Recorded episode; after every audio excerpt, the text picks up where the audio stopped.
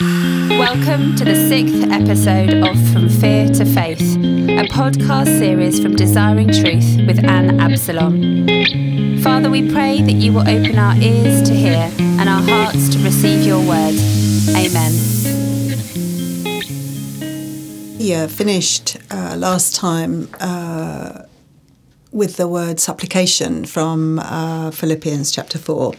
And uh, Paul saying, Do not be anxious for an, ev- anything. Um, but in everything with prayer and supplication with thanksgiving present your requests to god and we talked about supplication and how that's for particular specific needs and um, but i think that we saw in the last session that uh, our whole attitude when we pray is one of thankfulness one of rejoicing in the fact that we can come to the great god of the universe and ask him for all of our personal needs all of our issues we can lay our anxieties our cares on him uh, because he cares for us. That's what First Peter chapter 5 tells us. Cast all your anxieties on him, for he cares for us.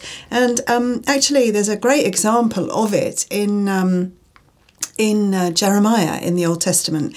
In Jeremiah 32, Jeremiah is a prophet and he is prophesying to the people of Israel and they don't like what he's saying. And actually, they've put him in prison. And at the same time, Nebuchadnezzar, the king of the Babylonian Empire, is besieging Jerusalem and Jerusalem's about to fall to him.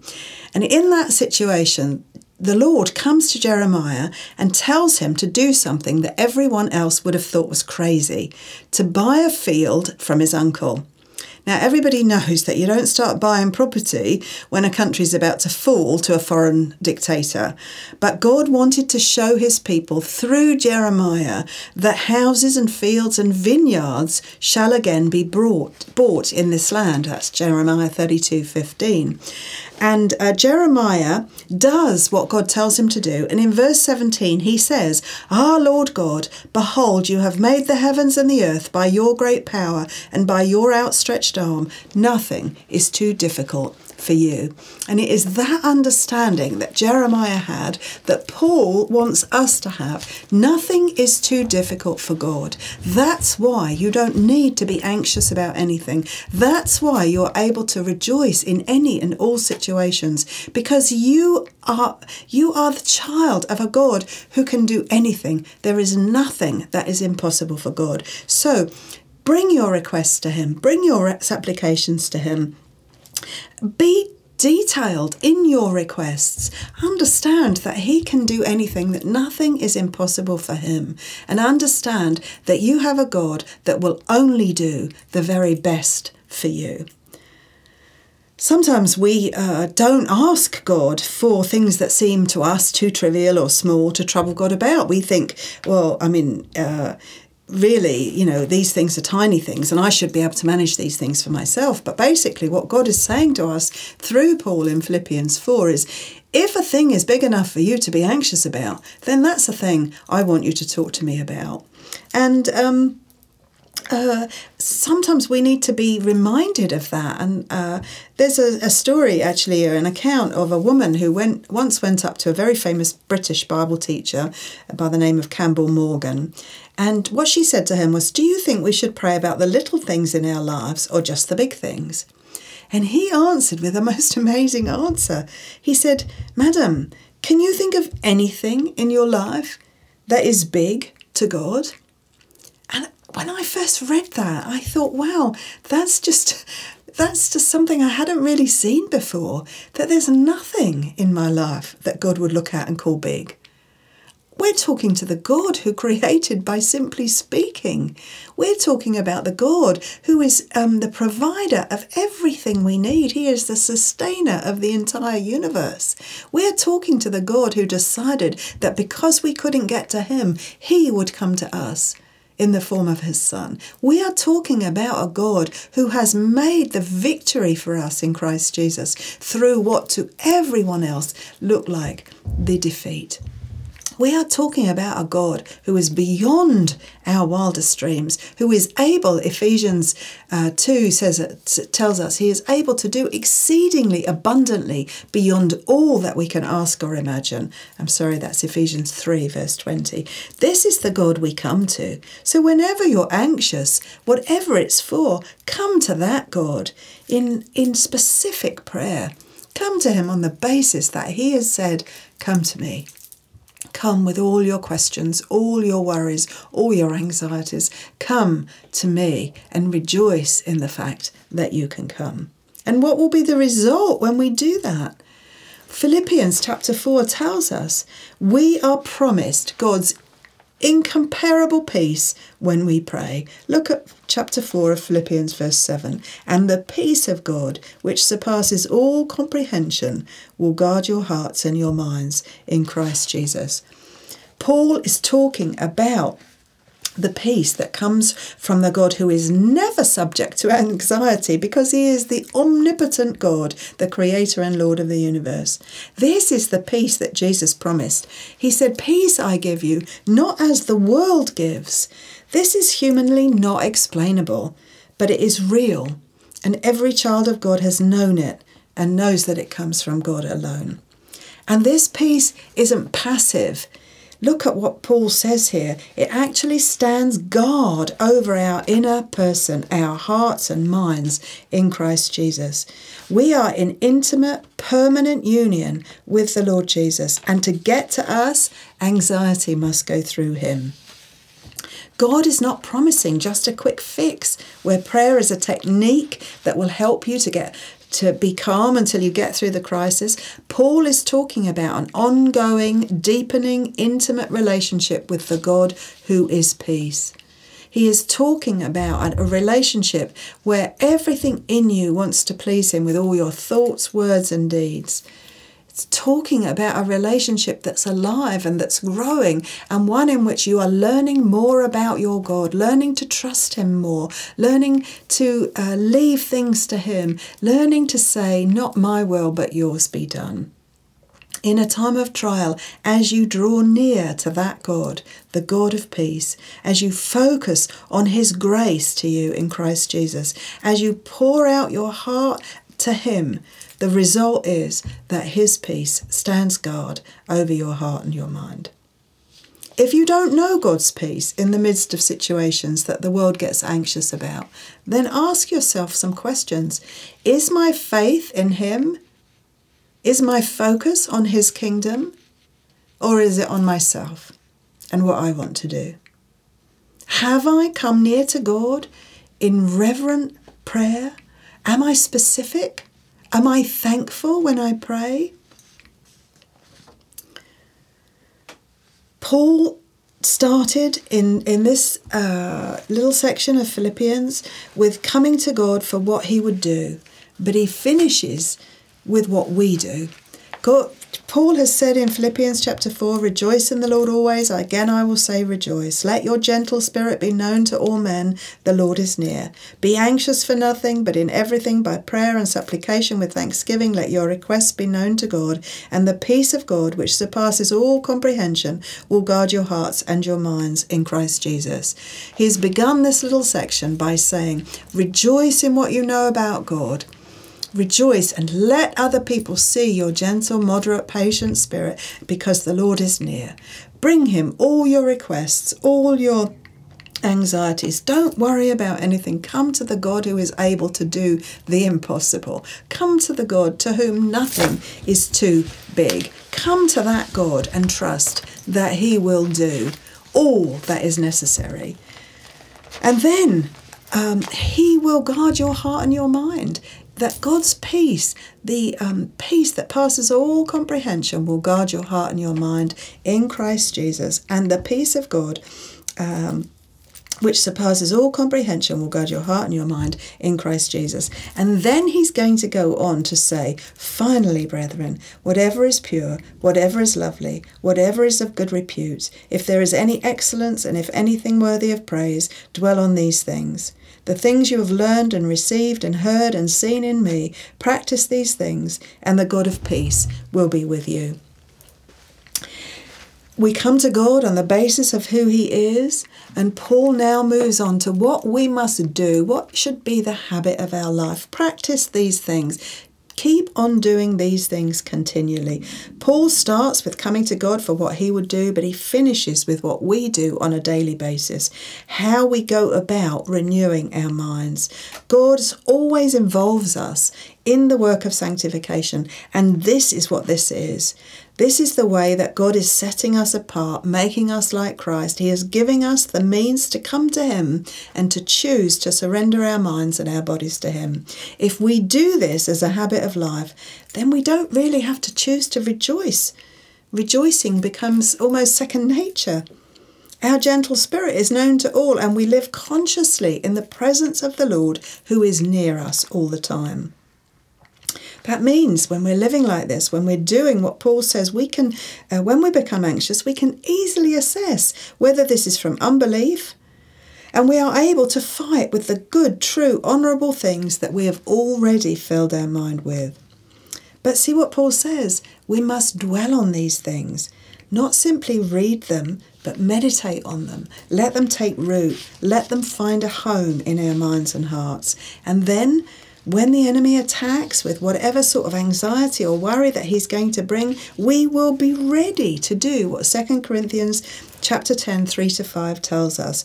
We will be ready to take every thought captive to the obedience of Christ. Many believers today don't realize that we are individually and as a church involved in warfare those who do understand the uh, who don't understand the seriousness of the battle don't don't know how to fight. And they try to use human methods to defeat the enemy and those methods are doomed to fail. When um, uh, we read in the Old Testament about a wonderful example of this, Joshua in chapter 6, um, Joshua uh, and his army are about to take Jericho, and um, uh, what God tells them to do would look absolutely ridiculous to anybody else. Uh, they were told to march around Jericho for a week. The spectators, the people in Jericho, must have thought they were mad, and um, but nonetheless, Joshua and the Jews trusted God and obeyed His orders, and they brought down the high walls of Jericho and conquered the enemy. And Paul shows us here that through our prayers, God transforms, He changes things, and we know His peace. Not that our circumstances necessarily change, but our attitudes and our fears are changed and removed. As we do our part, He's saying here in Philippians 4 whatever is true, whatever is honourable, whatever is right, etc. And that's exactly the same as He's told us in Romans 12 do not be conformed to this world, but be transformed by the renewing of your mind we are to renew our minds. We are to make a deliberate consecration of our mind to think only on these things, to fill our minds with the Word of God, to fill our minds with those things that are good, with those things that are pure, true, honourable, right, lovely, of good repute. Fill your mind with the Word of God, and God will work within you, destroying what Second Corinthians 10 says uh, speculations and every lofty thing raised up against the knowledge of God. Can you see how the scripture ties together? We are, 2 Corinthians 10 3 to 5 tells us we are to hold every thought captive to the obedience of Christ.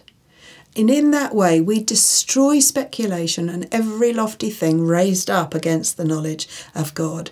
But the way we do that, the way we did do, do the destroying is that we have already renewed our mind. We have renewed our minds with the Word of God. We have chosen deliberately to concentrate on the Word of God, to fill our minds with the truth, and not to allow ourselves to be conformed to this world. And God is showing us here that this peace of God that passes all understanding involves our heart and our mind and our will. We have to understand that thoughts are real and powerful, and we have to bring them into line with the will of God. This is the battle that rages in our minds even today. Isaiah chapter 26, verse 3 says, God will keep in perfect peace those whose minds are steadfast on him. That is an, a, a deliberate activity to keep your mind steadfast on God, to keep your mind steadfast on the truth of God. And Paul here spells out in detail the things we should think about as Christians. Whatever is true, Satan is a liar. John 8, verse 44. And he wants to corrupt our minds with his lies. That's just the reality. Has God really said is the way he approaches us, just as he approached Eve? The Holy Spirit is the one who controls our mind through truth, but the devil tries to control them through lies. Whenever we believe a lie, Satan takes over. The only way that we cannot believe the lie is to fill our minds with the truth. There's a I heard a long time ago about um, how they trained, used to train bank tellers. Um, at the counter to recognise counterfeit money. And uh, they would send them away for three months. And the uh, people who were being trained did not pick up one counterfeit note. they just spent three months touching, smelling, tasting even uh, real money. Excuse me. And in that way, after three months, even if a uh, counterfeit note came under their nose, they would know it.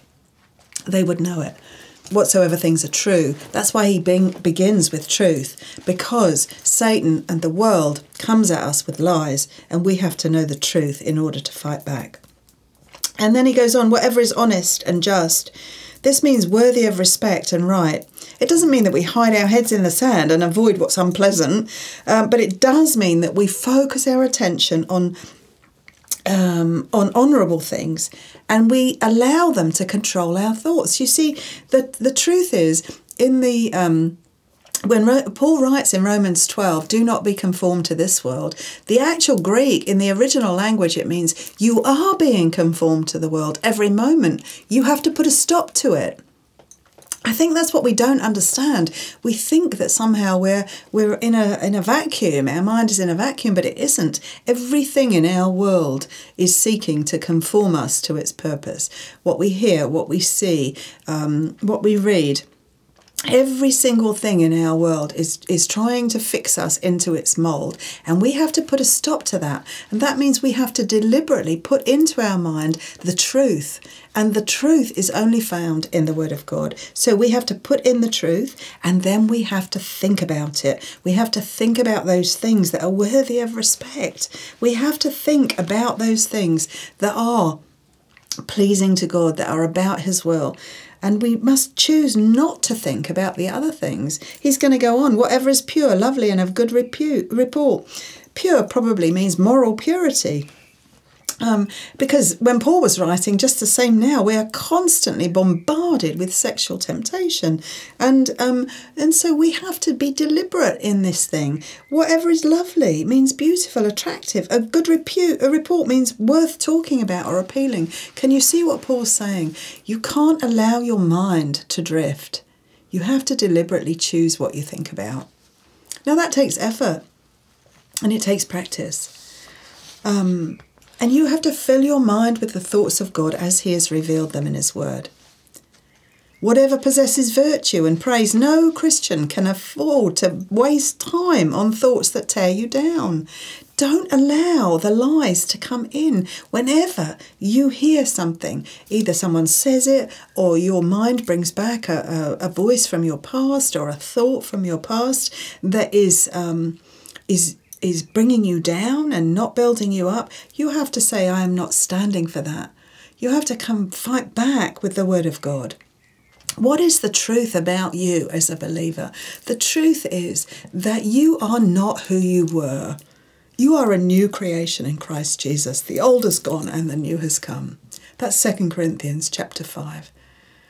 The truth about you is that you have been covered in the righteousness of Christ, that He made Him who knew no sin to become sin on our behalf, that we might become the righteousness of God in Him. That's verse 21 of 2 Corinthians chapter 5.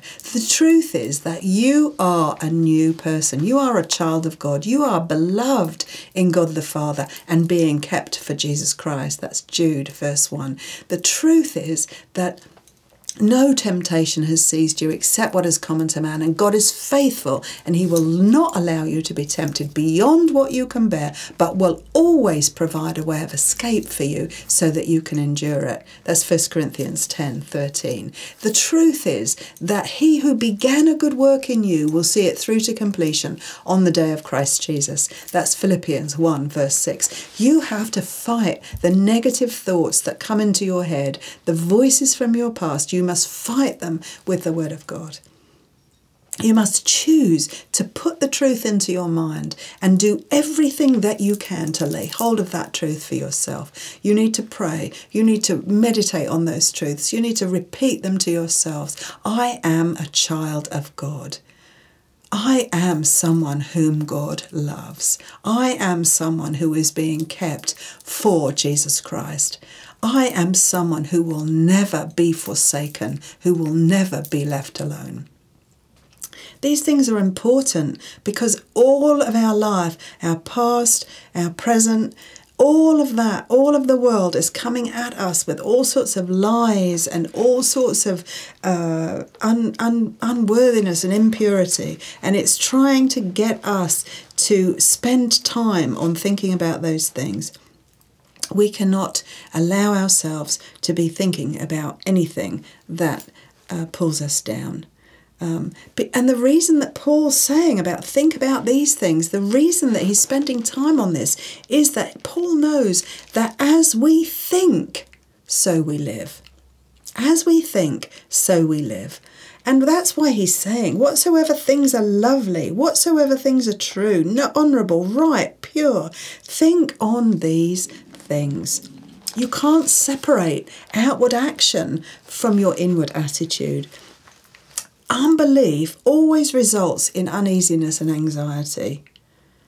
And, and belief and faith will always result in peace. Knowing who you believe in, knowing who He is, will bring peace into your soul. It will enable you to stand and to stand firm no matter the circumstances of your life. Fill your mind with the truth of God. Fill your mind with it. And Paul says in these verses that in verse 9, the things you have learned and received and heard and seen in me, practice these things. Can you see what he does? What he's saying is, you've learned this from me. So you've read it. You, we've read it now in the Word. We've learned that from Paul, but we have to receive it for ourselves. You must receive it.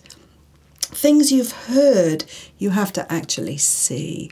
So it's important how we live. We can't just speak what we think. We must actually live and be seen to live the way that we profess to believe.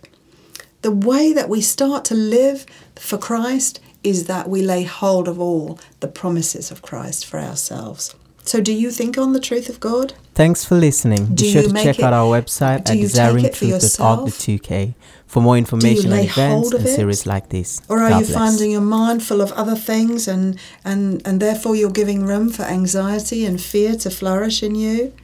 There are a whole host of fears rejection, fear of failure, fear of loss, fear of a lack of provision, fear of pain, fear of a lack of control. And all of those fears grip our hearts and rob us of the peace of Christ. Make it your business to deliberately do as Paul advises. Do it for a month and write down the results. Choose today, on whatever day you're listening to this podcast, to do what Paul says, to think on those things that are true, honourable, right, pure, lovely, etc. Decide to fill your mind with the truth of who you are in Christ Jesus. Decide that you will bring your anxieties to God, that you will bring every specific request, every supplication, and you will do it with thanksgiving because you believe that God not only hears you, but that He cares about you. And write down those requests. Write down those requests as you go along and see the results after a month. God has promised, He has promised that those who put their trust in Him will never be disappointed. Our choice is do we believe Him? I think at one of the uh, earlier podcasts on this, I said that uh, Jesus, uh, when he is walking um, in Jerusalem, I think, a man comes to him and asks him to heal his daughter. And, uh, and Jesus says, you know, if you have enough faith, if you, if you believe. And the man says, Lord, I believe, help my unbelief. I think that perhaps that's true of all of us. Lord, we believe, help our unbelief. If you're facing unbelief, if you are realizing as I'm talking, as you're looking at your life, as you're praying, that there is unbelief in you, confess it before the Lord. He knows it anyway. Bring it before Him. Confess that unbelief. Ask Him to forgive you and know that He will forgive you and purify you from the unrighteousness of unbelief. Fill your mind with the truth. Make a decision today that you will do it. Write out your prayers, start a journal, start recording what you're talking to God about, and start recording His answers.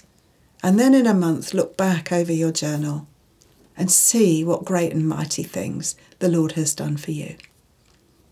Father, thank you that um, that your word is a lamp to our feet and a light to our path. Thank you that all the promises of God are yea and amen in Christ Jesus. Thank you, Father, that you who began a good work in us will see it through to completion on the day of Christ Jesus. Help us, Lord. Help us, we pray, to fill our minds with the truth of your word, to fill our minds with the truth of who you are, that we might stand firm. In Jesus' name and for his glory. Thank you for listening. To find out more about Desiring Truth, go to desiringtruth.org.uk, where you can find out about future events and more podcasts. God bless.